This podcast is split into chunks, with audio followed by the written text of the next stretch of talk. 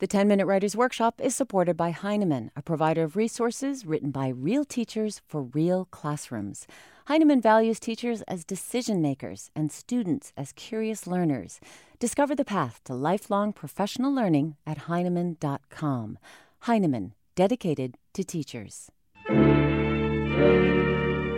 It's a 10 minute writer's workshop. I'm Virginia Prescott, talking this time with Helen Simonson, who is, by the way, a delight. Or at least that was my impression. And I admit, I project a lot of delightfulness upon people with English accents who write charming books, like the New York Times bestseller, Major Pettigrew's Last Stand. That was Helen's first novel, published, by the way, when she was 45 years old. So take heart, aspiring writers. Helen's now out with her second novel, The Summer Before the War. Hello, I'm Helen Simonson, and this is the 10 Minute Writer's Workshop. Helen, which is harder for you to write? Is it the first sentence or the last?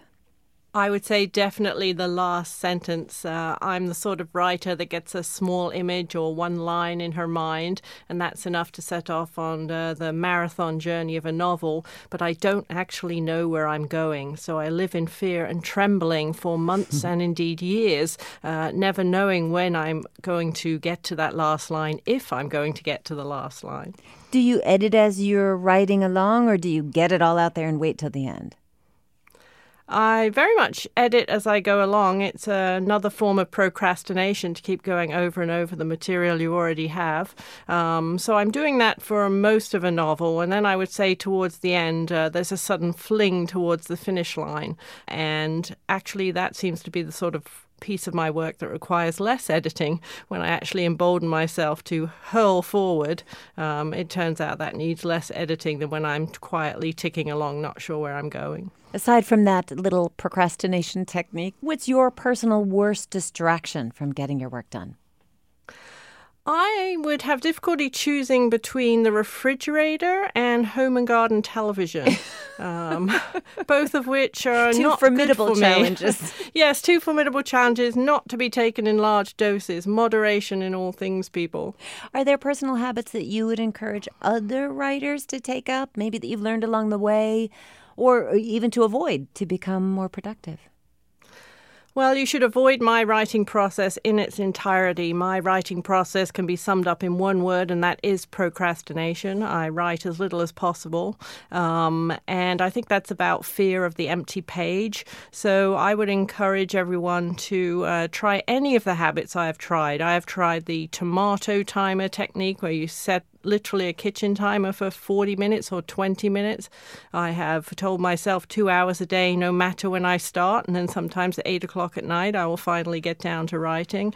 Um, I think it's all about beating the procrastination, putting down the self doubt, and tricking yourself to the writing table and to the computer uh, any which way you can. Well, somehow you manage it, though. Yeah, somehow uh, it takes five or six years. Somehow a novel extrudes itself from this process. Certainly with the second novel, uh, it's occurred to me that what I see as procrastination and laziness, and about which I berate myself all the time, uh, is actually a process. And what I'm doing much of the time is I'm thinking about and worrying away at my novel in my head. Um, and then when I do go to my desk uh, every week or so, every couple of weeks maybe, I've actually sort of figured out uh, where my characters are going next, and I can move my writing along.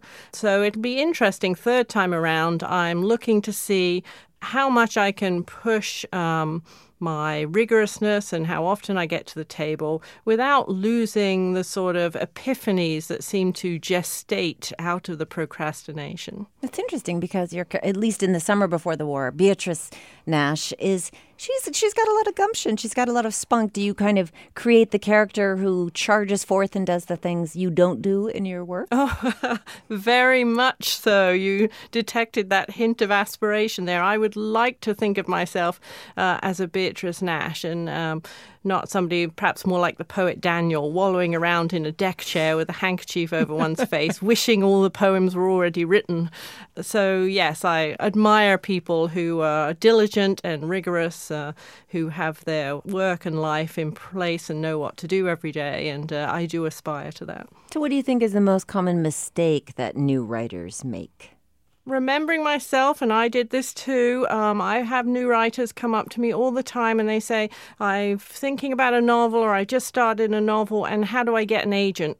Um, and I remember feeling the same way because enthralling rush to be a writer uh, and wanting it so much, you really almost want the writing to be over and the career to already be taking off. And I have to gently remind them that writing is a marathon, not a sprint. It took me 15 years uh, before I wrote a novel that was published. And so one really has to take a more apprenticeship approach to it. You're going to do your little bit of writing today and your little bit of writing tomorrow, and you're going to learn your craft. And good work will find a home. I urge on people all the time to understand that it will take time, but their good work will find a home if they'll only settle down and work at it. What besides being far from HGTV and the refrigerator, is for you the best environment for writing? Um, I sort of like a clean table, and I'm sort of um, have mixed thoughts about sunshine. I do like sunshine on green grass, but then uh, often I catch myself just staring at sunshine on green grass and instead of staring at the page. So perhaps a completely blank uh, hotel room uh, near Newark Airport would be the best writing environment for me.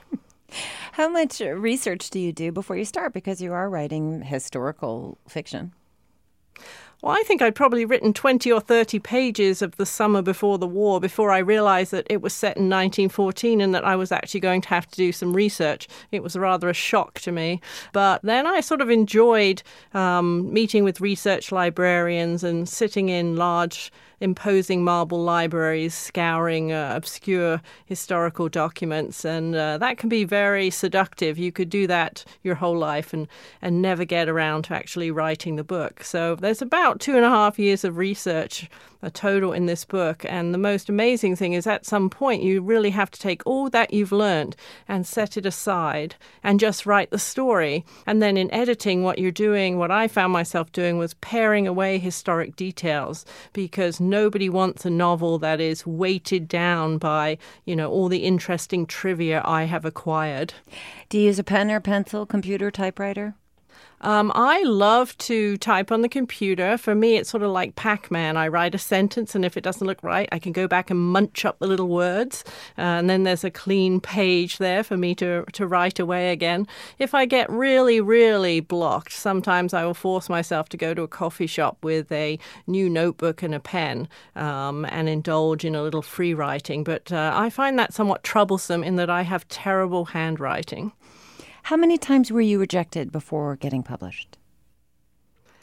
I had many, many short stories rejected um, from the New Yorker all the way down to the smallest literary magazines uh, you could imagine. And I actually loved being rejected because I would get letters in the mail and they were addressed Dear Writer. Um, and I would take them. I had a large spike, got that piece of advice from Stephen King, I believe, in his writing book. Um, take a large nail, and then when you get your rejection letters, spike them on the nail and see how large you can grow that pile. I'm afraid when it came to my novel, I sent it to the one agent um, that I had met several years before, and um, she took me on right away. So I have to say, in that sense, uh, I won the literary lottery. Okay, that's a good piece of advice for dealing with rejection. But how about on writing? What's the best advice you ever received about writing? Um, the best advice I ever received about writing two two sets of advice. One was the good work will find a home, and I attribute uh, that to Bob Reeves, who ran the writing program at Stony Brook Southampton College, where I did my MFA treat everybody as a writer whose good work has not yet found its home. And the other great writing advice was from a an internet friend of mine. He's a writer who writes sort of noir detective novels. His name is Timothy Hallinan. He's at timothyhallinan.com and he has an entire guide to writing your novel. And most of his advice is along the lines of is your bottom in the chair? Is your computer turned on? Are you actually working? If not, what are you whining about? So, very concrete advice about every aspect of, of the novel. And uh, his pages um, kept me sane through the writing of two novels. Any other dream job besides writer? Well, now that I've won the literary lottery, one, I'm thinking perhaps I should buy a few actual lottery tickets because uh, being a lottery billionaire would uh, would be a good career. um, I also perhaps may be emboldened to um, take up pop singing, since um, in my view, becoming a becoming a published author seemed used to seem about as likely as becoming a pop singer. So why not go for the whole Madonna? We can't wait to speak to you after you've hit those heights. Helen. Unfortunately, I can't sing, so that is a minor stumbling block.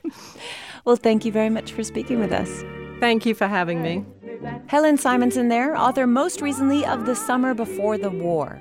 The 10 Minute Writers Workshop is a production of NHPR, produced by Sarah Plourde with help from Maureen McMurray. And we're building up quite a stack of workshops with advice on putting your creative muscles to work. You can get them all by hitting the subscribe button wherever you get your podcasts. And why not give those muscles a stretch by taking a crack at writing a review? It's low stakes for you, but the more of them we get, the easier it is for others to find us. So thanks.